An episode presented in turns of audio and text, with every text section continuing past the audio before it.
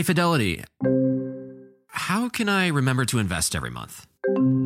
With the Fidelity app, you can choose a schedule and set up recurring investments in stocks and ETFs. Oh, that sounds easier than I thought.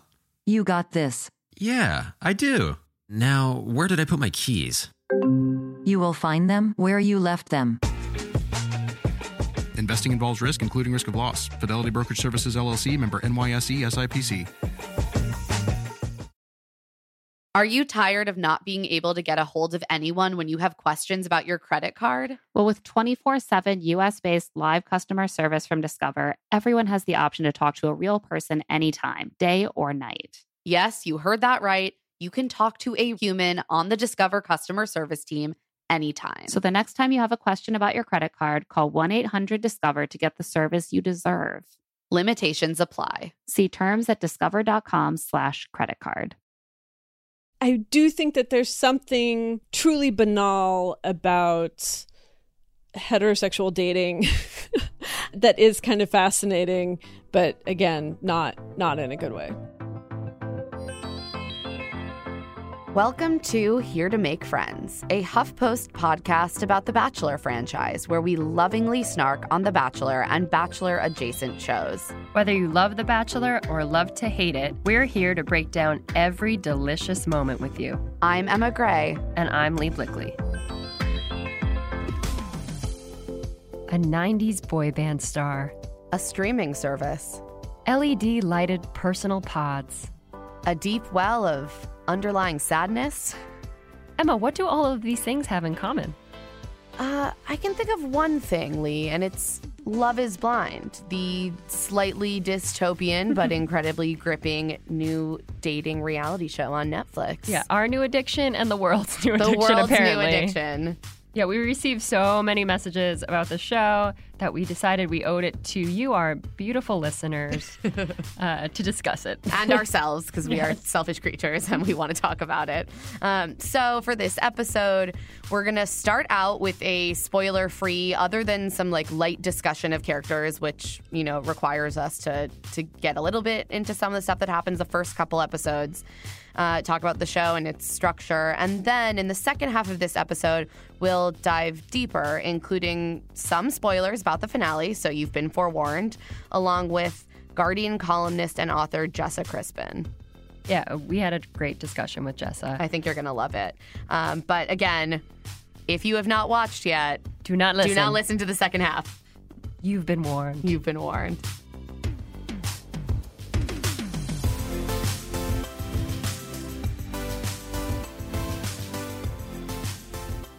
So, Leigh, let's start out for for those of our listeners that might not have watched this epic journey yet. What is Love is Blind? what is the structure and premise of this show? Well, you know, Love is Blind is a marriage focused social experiment uh, where a group of men and a group of women are placed in this living facility in Atlanta, and they're kept in separate quarters, uh, and they're left to speed date. Here's how it's going to work the only time you're going to interact is in one of the private pods. Where they sit, but they can't see each other, of course, but they can talk for upwards of 10 hours about anything and everything. And then they decide based on those talks if they want to get engaged or not. Now, once you choose the person you want to spend the rest of your life with, you'll propose. Just like that. If they accept, you will finally get to see your fiance for the very first time. And then the show kind of switches gears and we follow, I believe, five remaining couples. I think five it's or six. six, Six yeah. remaining couples who then go on to a vacay in Mexico. All inclusive vacay. All inclusive. Cancun. Uh, and then they move into apartments together in the Atlanta area. All of the people who were cast are from the Atlanta, um, greater Atlanta area. And then they live together for three weeks and Plan a wedding. plan a wedding and decide uh, at the altar whether or not to go through with it. Yeah, so the weddings are all in the same place, the same boring venue, uh, and they must all get dolled up in wedding dresses and tuxedos, and they have their bridesmaids and groomsmen and their parents, and they're either going to get married and say, I do, or they're going to walk away from each other It's forever. forever. and so that that last part, the weddings, is its own big, you know, 90 minute finale, which actually just dropped today when we were recording this uh, on Thursday, the 27th. And that sort of brings us to something I found um, really interesting and clearly as we talked about with the circle, indicates uh, a pattern for Netflix. And one way that they are choosing to delve into reality television is creating these these reality shows that have um, more of a suspenseful element than some of the ones they released before, like Queer Eye, Marie Kondo, uh, even Dating Around, and releasing them in these batches. So I believe with The Circle, there were maybe five different releases. Um, with Love is Blind, there are, I guess, four now because we had five episodes, then four episodes, the big finale, and then we learned this week that next Thursday there is going to be a reunion episode, Which which, I can't I'm wait for. very excited Yeah. for. Um, yeah. So now that we've kind of gotten down the basics, and they probably already sound totally insane to anyone who hasn't watched, but I swear it is much easier to follow when you're watching it. yeah, and it's one of those shows that like you definitely hate watch. Uh, you are immediately addicted to it, but you might uh, feel very icky inside. icky when you're watching it. Absolutely. But once you start, you can't stop. Again, because Netflix now knows how to add that suspense where every episode ends with some sort of cliffhanger that you need to tune in, and then you're stuck again and again and again.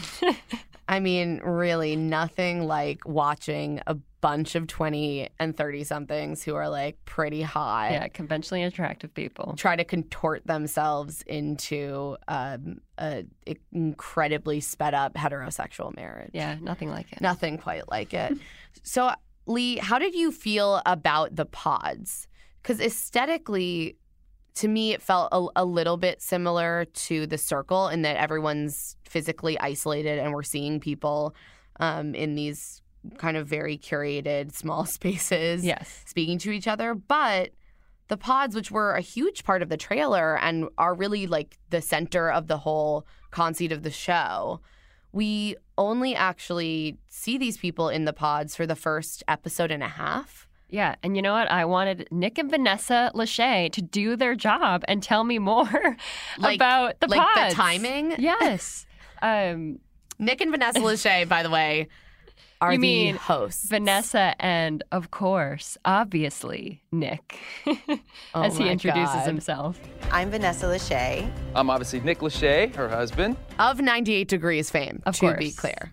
You know, to have hosts, though, their, their job is to help us as viewers at home kind of get into what the formula of the show is. or- Understand the pacing? yeah, explain the pods, explain how they can be in there for 10 hours. We didn't know that until we read up on it.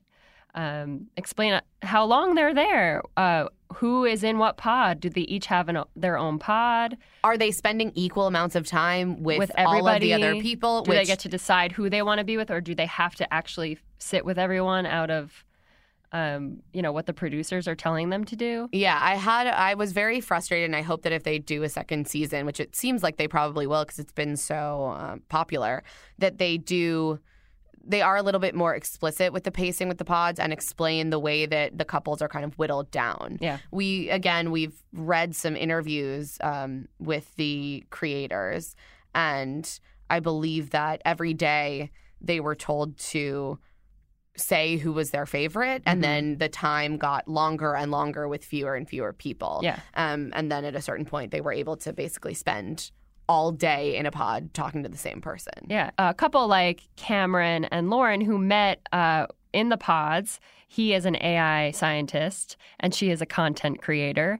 Um, you know, when they met and got engaged after three days, we, I at least, kind of craved a little bit more with I was like, why? them what happened three days later, I'm like, holy crap, they seem absolutely enamored with each other. And I do love them together, but I still didn't get a sense of like how long were they able to talk to each other? What did they really talk about? Um, did Would they liked to see more substance. exactly? Did they talk about politics? Did they talk about race, since they are a mixed race couple? Um, things like that, which we saw glimpses of, but not really deep. The deep conversations that would have you know, allowed them to get further into their love process to the point of an engagement.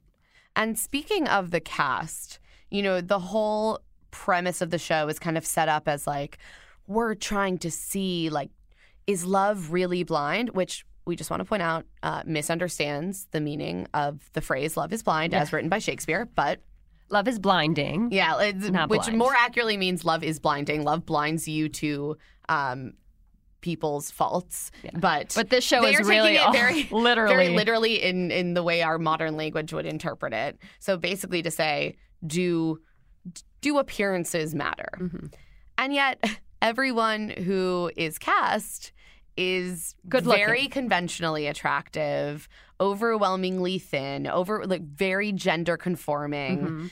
And The oldest contestant is, thir- I think, 34. 34 with Jessica. and the youngest is 24 yeah, Mark. so it's a yeah it's you really don't and and um it's although we see more people of color at the beginning once you really get down to the couples it's also overwhelmingly white Yeah. And if you think about it too, there are what? There has to be 15 women and 15 men in these in the experiment, but we only get to know pretty much six men people. and six Yeah, 12 women. people. There are a lot of different people that the show doesn't even introduce, doesn't even kind of give you a glimpse of who they are. They kind of just automatically stick to who they know were going to be in a couple, who they were going to follow, which is kind of like, you know, I still want to know the singles that maybe it didn't work out for, get to know them better, why the experiment didn't work for some and work for others. So maybe hopefully in season two, they'll learn from some of these mistakes. we also learned after the fact that there were actually two more engagements Yeah. that they basically just dismissed the They couples. chose not to follow They them. chose Yeah. not to follow them. Um, apparently, they the uh, production team was only set up to film like five or six couples, Mhm. maybe only five, and and they were shocked at how many people actually ended up getting engaged. Yeah, and they didn't had think anybody just- would. They thought maybe two couples. And As I mean, understandably, I would too if I was producing the show, being like, crossing my fingers, hopefully for one yeah, or two. and they ended up with eight. Yeah. I know I mentioned Cameron and Lauren earlier, but let's kind of run through the couples so people get a sense of who ends up with who and, and what we get with Love is Blind. Uh, first, we have Carlton and Diamond, which Carlton's the only queer single in the house. And he ends up with Diamond. And we kind of, you know, get this storyline about how the show tackles having a bisexual character, uh, a part of the quote unquote experiment. Yeah, and just a warning some light spoilers ahead. We can't really talk about this couple without getting into their storyline. Um, so you've been warned. But Carlton expresses some pretty intense um, and obvious discomfort with his sexuality and speaks to. Um, alludes to the fact that he has experienced some trauma as a result of, you know, being a black man who is attracted to um, both men and women. And this sort of comes to a head after the pods when Carlton and Diamond are in Cancun at the very beginning of the post post pod period. And Carlton um, shares with Diamond that he is bisexual, but not until they have already gotten, gotten engaged. engaged. So she, of course, understandably, is taken aback by the fact that he didn't tell her this this very, very vital information, essential thing. Yeah. I feel that. I feel that you weren't honest with me from the get go. I felt like that should have I been feel like I was established. honest. I wanted you to get to know me for me. Yeah. That's always is been part the of you, though. strategy that has never it's never been an issue with girls. It's like it's never. I Then have why didn't you tell me in the beginning? because in the beginning you will prejudge me. But Yeah, you said would it's have. never been an It's issue natural. with girls. Would you though. have really, if I would have told you on the first date, would you have really given me a chance? You wouldn't have. I'd rather Mhm. you have told me up in front. And so she takes some space to think about it. And when they come back together, they have this blowout, which read to me as a, a series of kind of triggers just missing each other. Yeah. like, and there's been, you know, some discussion about whether Diamond was being biphobic. And I felt like where the show really stumbled is in kind of trying to force a show whose structure that structure is very intentionally built around straightness and then trying to shoehorn in some representation of, Yeah. of queerness. And again, I would love um, dating shows to incorporate queerness more, but I thought it was almost unfair to to Carlton um, to force him kind of into being the representative of an entire incredibly diverse community when he clearly has a lot of a lot of trauma that he hasn't that he's still battling that he's with. still- that yeah. he's And still he didn't, processing He and didn't doesn't even- handle the situation the best he could have, but we're seeing a lot of you know negative comments pointed di- in Diamond's direction, and it was kind of like you said, the way the show sort of handled having any sort of representation in the season. It just didn't. It was ham fisted. Yes. I thought that the the show itself was a bit ham fisted and put these two people in a position um, where I think neither of them ultimately ended up coming off that well. Uh, but clearly, we're coming at this, I think, just from two totally different perspectives. Diamond was, I believe, hurt and taken aback that information she considered to be essential to who this person is was not shared with her before getting engaged. And um, Carlton reacted to that hesitation and need for space, you know, with all of the baggage of being being treated really cruelly and and having experienced a lot of homophobia Yeah. in the past. He was Um, more like, see, you know, see, Diamond, this is how people react. See, you're reacting the same way that I thought you would react, how other people have reacted. Where she was kind of reacting out of just being lied to um, before getting engaged to someone.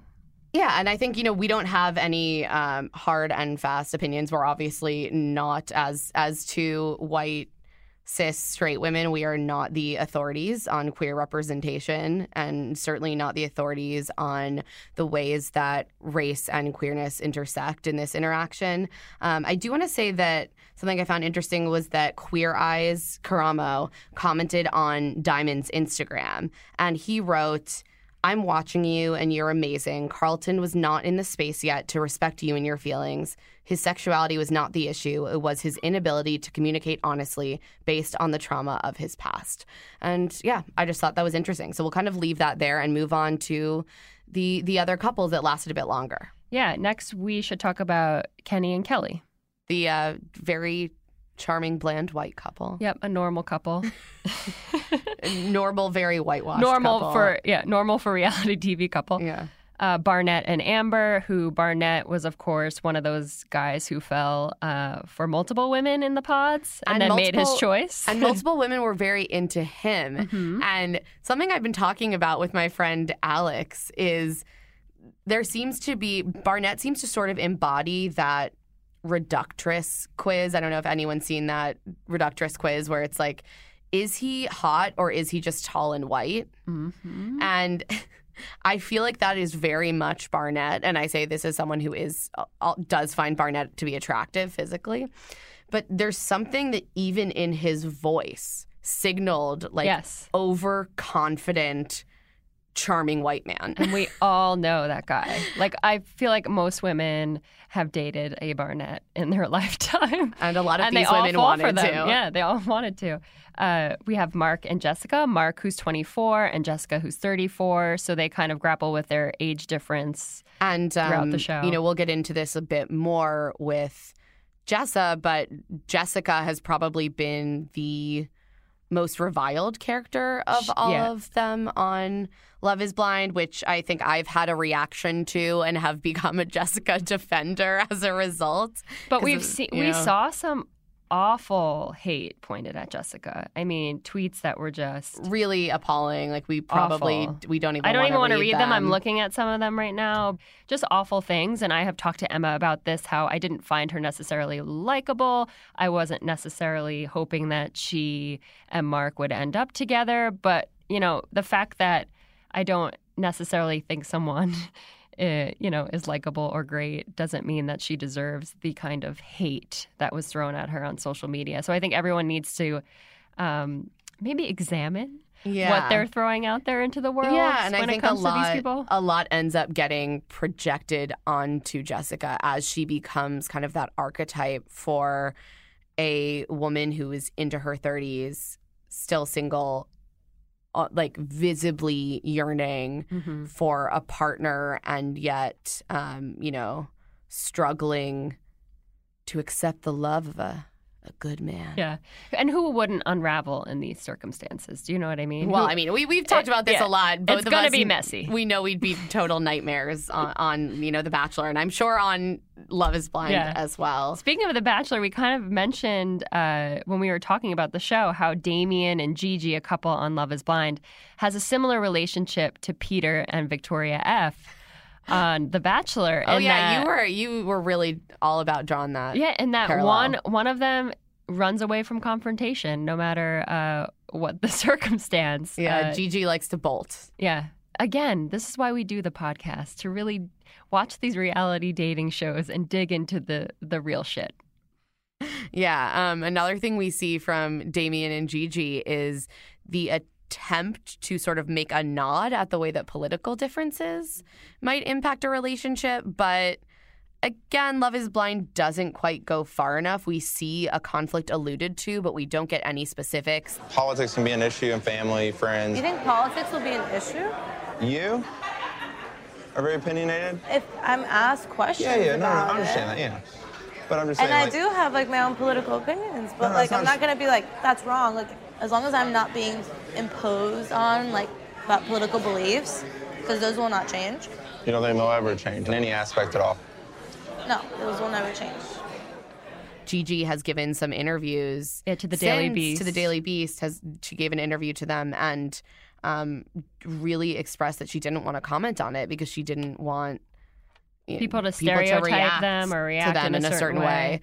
Uh, Emma did I, her digging, but you know, uh, I won't reveal. won't reveal. I, yeah, I have figured out her so you can too. voter registration, but um, that's probably I shouldn't be sh- spreading it around. Uh, but yes, my my point is that there are these things that we talk about with The Bachelor that I think Love Is Blind at least has attempted to address. You know, surface conversations at the very minimum about finances, about Mhm. race, about religion, religion, about sexuality. That's not to say that any of those things were accomplished necessarily in the most productive or positive way, um, but they definitely acknowledge those very real world things more than a show like The Bachelor does. Absolutely. And both shows too have their their formula of, you know, The Bachelor starts off where there's one guy with all of these women and the goal is to get engaged at the end. Of course, Love is Blind. The goal is to get engaged at the beginning and And get married at and the get end. married at the end, uh, which again, so much messiness, craziness, um, second guessing, all of that can happen within this time span, and we see that, which is why Love Is Blind is highly, highly addictive and highly, highly troubling. I mean, yeah, just again, like a deep well of of sadness and a lot of food for thought about our cultural obsession with heterosexual marriage and the way that women especially face still such an intense social pressure to find that coupling as soon as possible um, and uh, yeah i just think it in the same way that The Bachelor tends to reveal a lot more than you might think about the world that we live in, I think that Love is Blind does as well. And um, that's part of the reason why we were so gripped by it. Yeah. So Emma, is Love blind? Fuck no, Leigh. Is love blinding? I'm just going to put it out there. If I don't want to touch you, but we have great conversations, I'm not gonna marry you. I'm not going to marry you. and on that note, time for a break.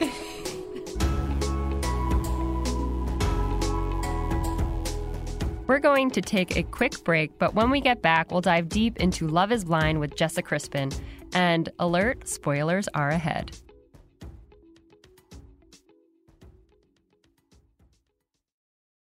If you want to bring coziness into your life, uh, and I mean, who doesn't?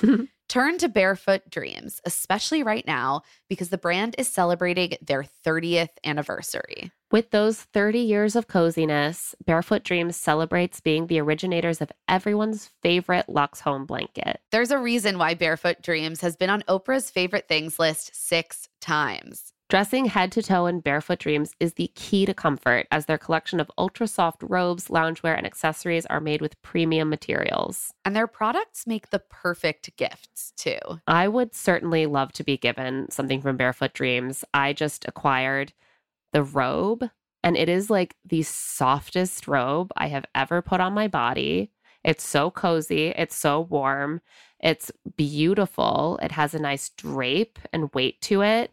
I wear it whenever I have the opportunity. I just want to wear it constantly. And I think everyone should have that kind of comfort and coziness in their lives. For Love to See It with Emma and Claire listeners, you can get 15% off of your first purchase at barefootdreams.com with the code LTSI15. Don't miss out on Barefoot Dreams' soft, soothing fabrics that will bring luxury to your life. Okay, so you got engaged. Congrats. Now you may be wondering what comes next. If you're planning a wedding, the first thing you need to know about is Zola. With Zola, you can plan your entire wedding in one convenient place. From the day you get engaged and search for the venue to the day you send out your save the dates, make your registry, and even taste your cake. Zola has literally everything you need to make the whole process super easy and actually even enjoyable. There's even a five star app that helps you plan on the go or, you know, from your couch, which is certainly how, uh, if I was planning a wedding, I would definitely want to do it as loungily as possible. so important. I also just know myself. I I know that planning any kind of event, like even a birthday party, can get very stressful. And so it's been really cool to see friends use Zola. It really seems to make everything a lot less stressful. And as a frequent wedding attender, I love to be able to hop on that Zola registry and just purchase a gift. Easy peasy. I know I've done it. I won't forget. Thank you, Zola. Yeah, everything's all in the same place. It's perfect. Start planning at Zola.com. That's Z O L A.com. This show is sponsored by BetterHelp. Sometimes there will be something that is just like nagging at me, bothering me about something in my life. And I just swirl it around and around and around in my head and don't quite know how to address it. And something that can really help me sort that through and like take action is therapy. I completely agree. I've been really stressed lately because I've just been getting sick over and over again. And before I know it, I'm feeling a lot of emotions and I don't even connect where they're coming from with the actual origin. We all carry around these stressors, right? And when we keep them bottled up, it can start to affect us negatively. Therapy is a great safe space to get things off of your chest and figure out how to actually work through whatever's weighing you down. If you're thinking of starting therapy, give BetterHelp a try. It's entirely online, designed to be convenient, flexible, and suited to your schedule. Just fill out a brief questionnaire to get matched with a licensed therapist and switch therapists anytime for no additional charge. Get it off your chest with BetterHelp. Visit betterhelp.com slash love to see it today to get 10% off your first month. That's BetterHelp, H E L P dot com slash love to see it. The weather's getting warmer, so it's time to say goodbye to jackets and sweaters and hello to shorts and tees. Oh, I'm so happy the weather is finally turning. If you, like me, have been wanting to update your wardrobe for the long haul without, you know, spending a fortune, then Quince is for you. You can build up a lineup of timeless pieces that will keep you looking effortlessly chic year after year. Like premium European linen dresses, blouses, and shorts from $30, washable silk tops timeless 14 karat gold jewelry, and so much more. And the best part all Quince items are priced 50 to 80% less than similar brands. By partnering directly with top factories, Quince cuts out the cost of the middleman and passes those savings right on to you. And Quince only works with factories that use safe, ethical, and responsible manufacturing practices, as well as premium fabrics and finishes. I love Quince for all these staples. I mean, linen is my favorite summer fabric. They have so many amazing linen staples. I also found my new go to, like, summer running around to the playground in the coffee shop bag. It's the pebbled Italian leather front sling bag. I can just fit a wallet and my phone and my AirPods in it, maybe some lip balm. Absolutely perfect. I'm so obsessed with it. And the price was exactly what I wanted to. Get warm weather ready with Quince. Go to quince.com slash LTSI for free shipping on your order and 365 day returns. That's Q-U-I-N-C-E dot com slash LTSI to get free shipping and 365 day returns. Q-U-I-N-C-E dot com slash LTSI. One in five Americans have learn a new language on their bucket list, as they should, because it's very important. If that's you, then make this year the year you finally check it off your list with Babbel. Be a better you in 2024 with Babbel, the science-backed language learning app that actually works. Babbel's quick 10-minute lessons are handcrafted by over 200 language experts to help you start speaking a new language in as little as 3 weeks. Wow, that is really fast. Their tips and tools are approachable, accessible, rooted in real life situations, and delivered with conversation based teaching so you're ready to practice what you've learned in the real world. Plus, all of Babbel's 14 award-winning link Plus, all of Babbel's 14 award-winning language courses are backed by their 20-day money-back guarantee.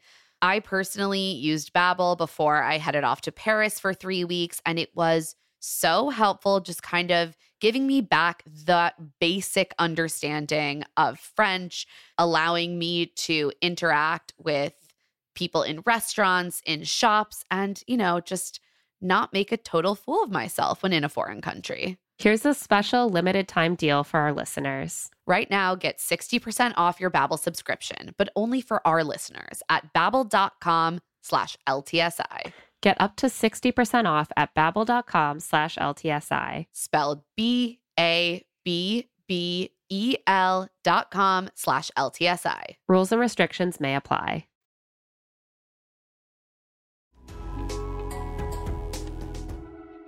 So now it's time to get into the larger themes of Love is Blind and stop trying to avoid spoilers. To do that, we talked to Jessa Crispin, an author and Guardian columnist, who wrote a piece in The Guardian titled Netflix's Love is Blind Makes One Wonder Are Straight People Doing Okay? The answer is no. but in that piece, Crispin writes that, quote, each subject is a portrait of the particular form of loneliness compulsory heterosexuality contains. Their lack of cynicism in this process would be refreshing if it weren't so baldly sad. Told their whole lives by their society, family, and social circles that marriage and family will complete them or fix them, each seems to have reached a point of desperation that leaves them open to manipulation and experimentation. We read a lot of great pieces about Love is Blind, but Jessa really like just got it. Got what we were trying to say and got what we were thinking about when we were watching the show. So we really hope you enjoy our chat with Jessa.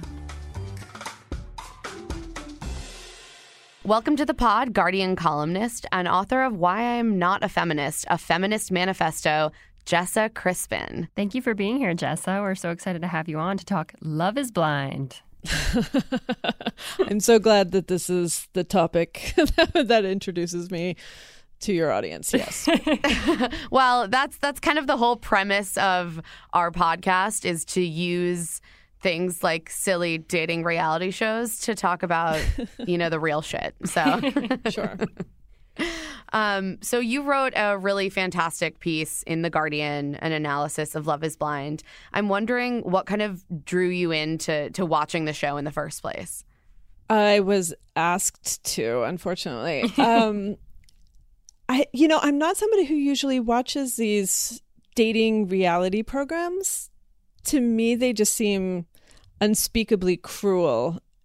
And I know people do get a kind of campy pleasure from it, but but to be honest, it, it kind of um, turns me off in a way that I that I just generally can't.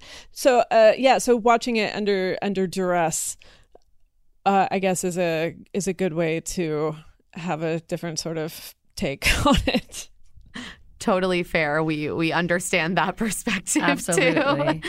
Um, you know, I for what it's worth, I started watching The Bachelor. I've only watched it for work, so you know, it can be a real gateway. Yeah. Sadly, I watched it not for work. Again, a gateway. so, why do you think, having watched Love is Blind, why do you think that it has become such a phenomenon? I mean, we've seen, at least in the last week, it's been consistently the most streamed show on Netflix. I think just the extreme version of of really heterosexuality. It, it really gets at, I think, just how deranged contemporary heterosexuality has become um, in a way that I think some of the other sort of Netflix dating shows that they've tried to do just don't. Um, yeah, I think that there's something about this idea that we're that love is supposed to be a soul connection and marriage is supposed to be only about love and never about things like rights that you get from the state. um that it, to me it just seems um totally insane in a like heightened kind of um exploration of the insanity of of heterosexuality. Yeah, uh, traditional gender roles are pretty essential to the structure of Love is Blind. Even if the individuals featured all seem to live independent lives. And you write that, quote, while the men mostly speak of their search for a spouse as a quest to acquire the next prize in their quest for adulthood, the women suffer from their lack of emotional intimacy and company that the romantic partner is supposed to provide. So, can you expand on that point a little bit? I think that for the most part, getting married sort of adds something to the status of men and detracts it from the status of women, uh, in the sense of that if you look at rates of things like salary, health, happiness, and so on over a man's life and over a woman's life, after marriage, men's salaries go up in you know in a general uh, average kind of way they have a sort of social status that they didn't have before a kind of respectability. Women on the other hand they their salaries tend to go down. Their career opportunities tend to become limited whether or not they take time off to have children and that sort of thing. Um, and also their the sort of social circles um, shrink after marriage in a very dramatic way. So I do think that men go into the search for a spouse just with different expectations and desires than women do. And I think that women still, you know, we're indoctrinated into this belief that emotional completeness comes through the romantic partner more than the friendship circles. I do think that that has changed over the last 10 years or so. But I do think that certainly the kind of um, people who maybe go on television in order to find a life partner um, may be a little bit still uh, deep within that belief system, um, uh, as we could see on Love is Blind. Yeah, no, that makes a lot of sense to me. And I, I find that sort of fundamental tension to be really, really fascinating. I mean, obviously, we've seen this mainstreaming of feminism, but also this almost concurrent like explosion of the uh, bespoke wedding industry. And, mm-hmm. um, you know, as you spoke about, the uh, women's career opportunities and salaries often do suffer um, when they are married and have children, and men's men are sort of uh, financially rewarded and yet the this like idea of almost compulsory heterosexual marriage to me feels like a greater social pressure on women. Like are is the culture just still struggling to kind of really sell straight women on on this concept? Yes. Yes. Well one of the things that i found so interesting about the couples in love is blind is how for the most part the men were all in. And it was the women who were like sort of freaking out and having these moments of like i don't know what i'm doing. Um you know that was certainly the case with um god i can't remember any of their names. Um lauren and cameron. Yes, yes. She she was much more hesitant than he was and he was just like look i have this house. You can fit in the house. She's like can i keep my house? Um and and yeah and so i do think that there's this sort of um, building resistance to that. You know you can live you can have this daydream and this fantasy that is that is sort of built into your life from a very young age. And then once you actually see it up close it can be a little um, it can be a little startling. Yeah we thought that a lot too particularly about Jessica and her situation and how she kind of and Kelly. Like it was it was really the women in their 30s, which Mhm. I as Mhm. as a woman who is in her early 30s and like um you know spent a lot of years being single, like I was just very struck by the way that you seem to see these these women who had really built independent lives but who wanted partnership grapple with what does that look like and have I failed if I, you know, don't want to compromise some of these things for this one person who's really nice and wants me. Yeah, and the men were very nice and they they definitely wanted those women for whatever reason. um they all seemed completely sure in a way that uh was a little horrifying, but but yeah, the the women's um loneliness kept being referenced you know the the friends would talk about it the mothers would talk about it they themselves would talk about it. And yet this thing that was supposed to solve all of that most of the women in the end were like oh yeah i don't i don't know i don't know if i can do this. Yeah, you talk about that loneliness in your piece, especially when Jessica says, you know, coming home is the worst part, like coming back to an empty home where like we mentioned she's just kind of yearning for marriage, but she she starts to question it when she, you know, says yes to someone like Mark who she knows isn't fit for her, but she's trying to fit into uh, you know, what Love is Blind is kind of making her do, which is to get married at the end of it. and you know it was a very nice house so she's obviously very successful um and so this idea that you know she travels for work and that's very exciting and then coming home is depressing to her you know that's and you know we we you, we could talk for hours about the sort of failed promise of feminism of mainstream feminism that told women that you know their careers were going to be the fulfilling thing. Um you know we can talk about um just the basic structure of the nuclear family and how it sort of replicates loneliness and oppression. Um but at the end of the day it's it's a woman who has what looks like just about everything has this opportunity for a partnership with somebody who adores her and just can't can't accept it at all Another couple that we were intrigued by is Amber and Barnett, um, mostly because they are a, some of the few people we see really kind of have uh, an honest conversation about finances, which I Right. found very interesting, especially because that's not the kind of thing that you usually see on this kind of program. What was your feeling, you know, watching Amber explain to her new fi- fiance that she had uh, Sephora credit card debt? Yeah, well, that was very interesting too because she was repeatedly talking about how she she could work, she just doesn't want to work, and then and then the request to be a stay at home mom and everything. So that's obviously playing on sort of the the masculine role of the provider. Um, and so he's supposed to take her on not just as um, the wife and the mother who won't work in order to raise his children, but also the the failed attempt at uh, finishing school and the debt that uh, that was created there. Like it, it's just like right. It's just an, an extreme form of heterosexuality, um, and all of the traps that come with it really sort of laid bare. And I think that's what's actually compelling about the show. Um, but not not in a good way. Yeah, it was interesting too, Barnett's reaction to that, which normally a guy would be like, oh, she wants to stay home and raise my kids. But he was a little more freaked out about it um, in terms of having to somehow find a way to pay off her student debts and things like that. Yeah.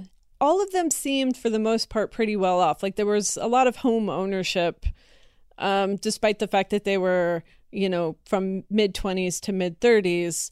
That's not, um, I, I would guess, uh, the average for that particular demographic is, you know, that that many people would own their home.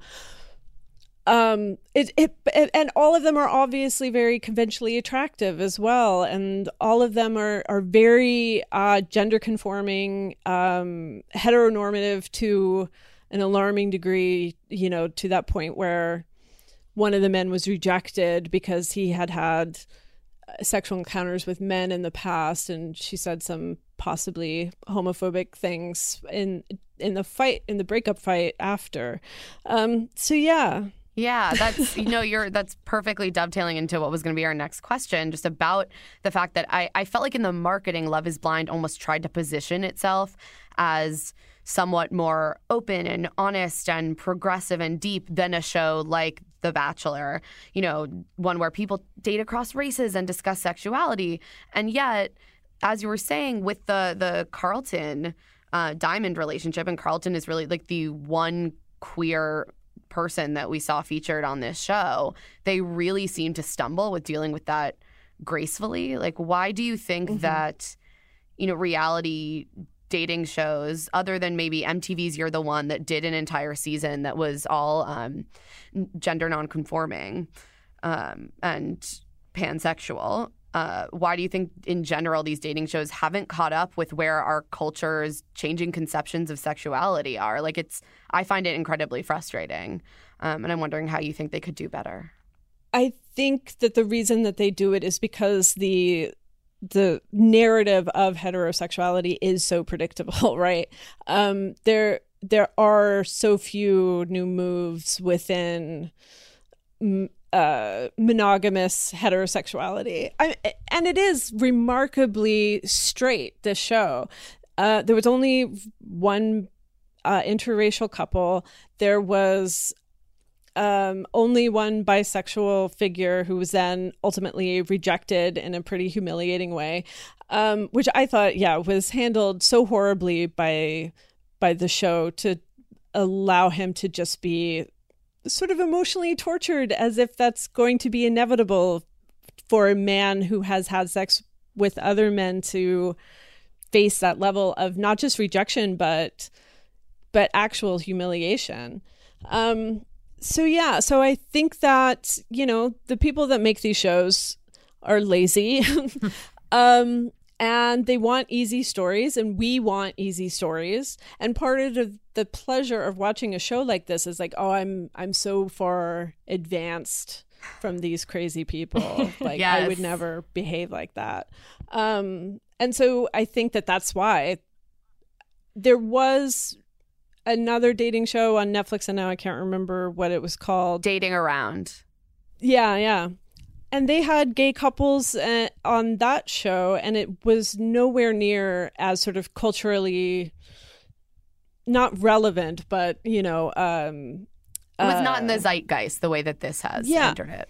yeah. So, and and I think that maybe we're just not interested yet in that. Actually, Yeah, that whole your comment too about you know laziness uh, goes back to even the fact that we didn't even get a lot of time in the pods to get to really know these people or what their relationships were even about, what attracted them to each other. Um, shows like this kind of skip over the meat of things just to again get us audience hooked and addicted to keep watching and keep binging.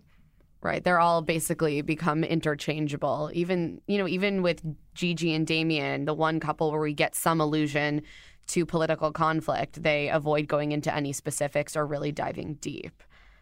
right. And I think that actually Barnett's story is maybe the most relatable one in that these conversations are essentially the same, at least versions of them that we're seeing. So yeah, why not just fall in love with three people? Like what is there actually to differentiate any of them? Which is kind of the horror of these shows like The Bachelor and so on. It's just like, well, just pick one at random like it's the new arranged marriage it's you know maybe something can grow out of that or there'll be a messy dramatic breakup and they can film that too you know i do think that there's something truly banal about heterosexual dating um that that is kind of fascinating but again not not in a good way I, I've also been really fascinated by the general public's reaction to Jessica. You know, she's got engaged to this nice guy 10 years her- her junior. She struggles to connect with him sexually, and she's a bit messy, you know, into drinks a lot of wine, lets her dog may- drink wine. maybe into Barnett, Yeah. and and sure, maybe like exhibit some behaviors that might make her come off like not the best. But w- what I see when I look on Twitter is just a really, really intense level of hatred and vitriol directed at her. And I'm curious why you think she's the one to have kind of emerged as this like universally hated villain. Like, what are we projecting onto her? Oh, everything that we hope that we're not. I mean, sort of high maintenance, desperate for a partner, and yet unable to accept the love of that partner when he shows up. Um, a kind of emotional messiness and too muchness, an inability to just sort of walk away from a humiliating experience and, and with Barnett um, and immediately recover with dignity and grace. Um, and also the the sort of older woman wants a family, hasn't found the right partner, has this empty house and a too intimate relationship with her dog because it's probably the only living figure that she has a lot of contact with. Um, so yeah, she's she's everybody's nightmare um, as far as who they are worried that they're going to turn out to be. And honestly, like I'm married to somebody 10 years younger than me, and it's harder than you think. Yeah, tell us all the ins and outs of that. no, but the, we've been having a lot of debates in the office with a lot of people about the fact that yes, Jessica is unlikable, which I, you know, I wasn't necessarily like her number one fan, but then when you think about it in that way, you know, just because you're unlikable doesn't mean that you're wrong. and we all know uh, we all know about the manipulations of how these things are edited. We all know about reality contestants who uh, say that they don't recognize who they've been created as by producers and editors. Um, and I do think that they're definitely playing that side of it up as well it- to show her in this light because you're not going to have a hit show like this unless you have somebody to root against. Oh yeah, you gotta have you gotta have like the the desperate, you know, aging woman. Uh, and then you also have to have someone like Giannina, um, who seems to be, you know, just great TV. She's just every line out of her mouth. Uh, you know, she is that stereotypical reality TV show personality. and yet somehow it's the the women that end up being like the the spark plugs and the punching bags. You know, Of course. of course. Um, yeah, I've just it's all it's all incredibly revealing. and at the end of your piece, you know, you you kind of guess at who the real winners of this experiment may be. Um, you know, you you say rather than proving whether or not love is blind, the true experiment is about forcing people into a more and more extreme form of heterosexuality to see if they are capable of breaking from a lifetime of conditioning. Have you watched the finale? And if you have, do you think there are any winners? um yes, I did watch it. I do feel like every marriage that didn't happen was probably the right choice. Um and I don't know if anybody uh learned anything from this experience. The fact that they they have pretty much all signed up for the reunion um would suggest otherwise. But um, I do think, you know, we were talking about Jessica. I I do think ultimately her turning Mark down and not marrying him was not only the right choice, but um, the more mature choice, and not to just, you know, be like, well, this is my last shot, maybe, and I can force this and possibly ruin this person's life in the process. I think that I, you know, I respected her for that. Yeah, I, I completely agree. And the same thing with Kelly as well. Um, both of them, you Mhm. kind of saw a similar thread in what they were talking about when they were sort of explaining the decisions they made, which were, yes, the right decisions to make. Yeah, and now it's been two years. I'm sure they're glad they're not married and probably divorced from those people. Yeah. Um, I do think that the format was unspeakably cruel. I, I do have to say, the the fact of like forcing these people to make the ultimate decision uh, in wedding outfits in front of their families oh, is yeah. incredibly cruel thing to do, and all of the people who make uh, the show are probably going to hell. I would imagine. Um, and yeah, I just wanted to make sure that I got that in there. no, you're you're you're so right. It was like any ending of uh, The Bachelor, but like on many drugs. Well, we, we think about that with The Bachelor all the time is that why do these people have to get engaged at the end? Why can't they just date? But this format right. sort of forces them to not only get engaged within like three days, but to walk down the aisle and humiliate themselves, possibly in front of people who still don't really understand why they uh, joined the show in the first place. Some of the friends and family members who are just baffled by this concept. Yeah, I think it would really put me off of wedding dresses for life. Tight, low cut, yeah. same wedding shop, same wedding venue, different flowers. Yeah. Oh, yeah. Oh my gosh. Just um, before we let you go, I'm curious what your take is on the aesthetics of the show because I found, especially the finale, to be incredibly bleak in that way and sort of speak to what you're saying about this interchangeable nature of kind of the heterosexual marriage plot.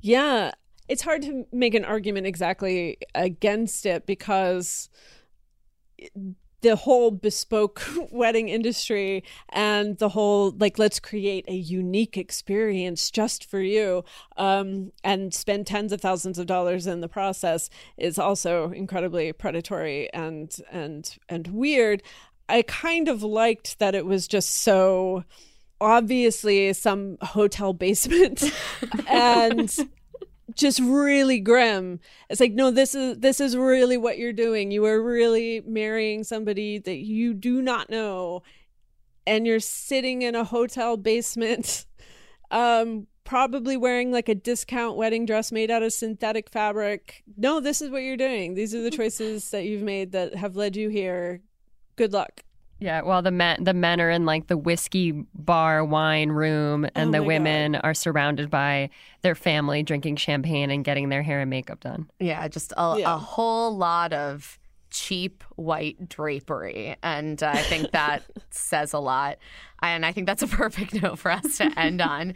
Jessa, thank you so much for chatting with us. I mean, we just find this stuff fascinating. And for everyone listening, you should really go read Jessa's fantastic Yeah. piece in The Guardian. It nails it.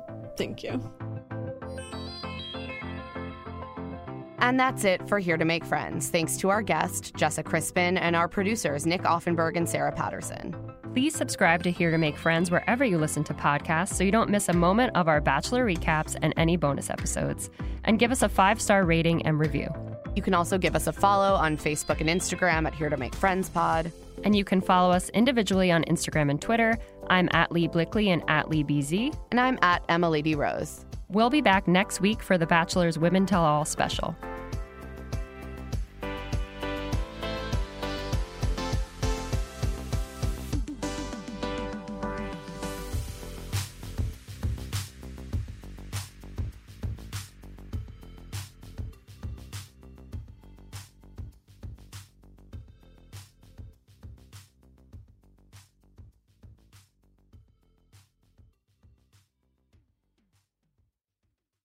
Why are smart businesses graduating to NetSuite by Oracle? Because NetSuite eliminates the expense of multiple business systems by consolidating your operations together into one. NetSuite is the number one cloud financial system, bringing accounting, financial management, inventory, and HR into one platform and one source of truth. NetSuite reduces IT costs because it lives in the cloud with no hardware required, so you can access it from anywhere. You cut the cost and headaches of maintaining multiple systems because you've got one unified business management suite. Bringing all your major business processes into one platform improves efficiency, slashing manual tasks and errors. Over 37,000 companies have already made the move, so do the math. You'll see how you'll profit with NetSuite too. And now, by popular demand, NetSuite has extended its one of a kind flexible financing program for a few more weeks. Just go to netsuite.com slash podcast 25 for more information. That's netsuite.com slash podcast 25.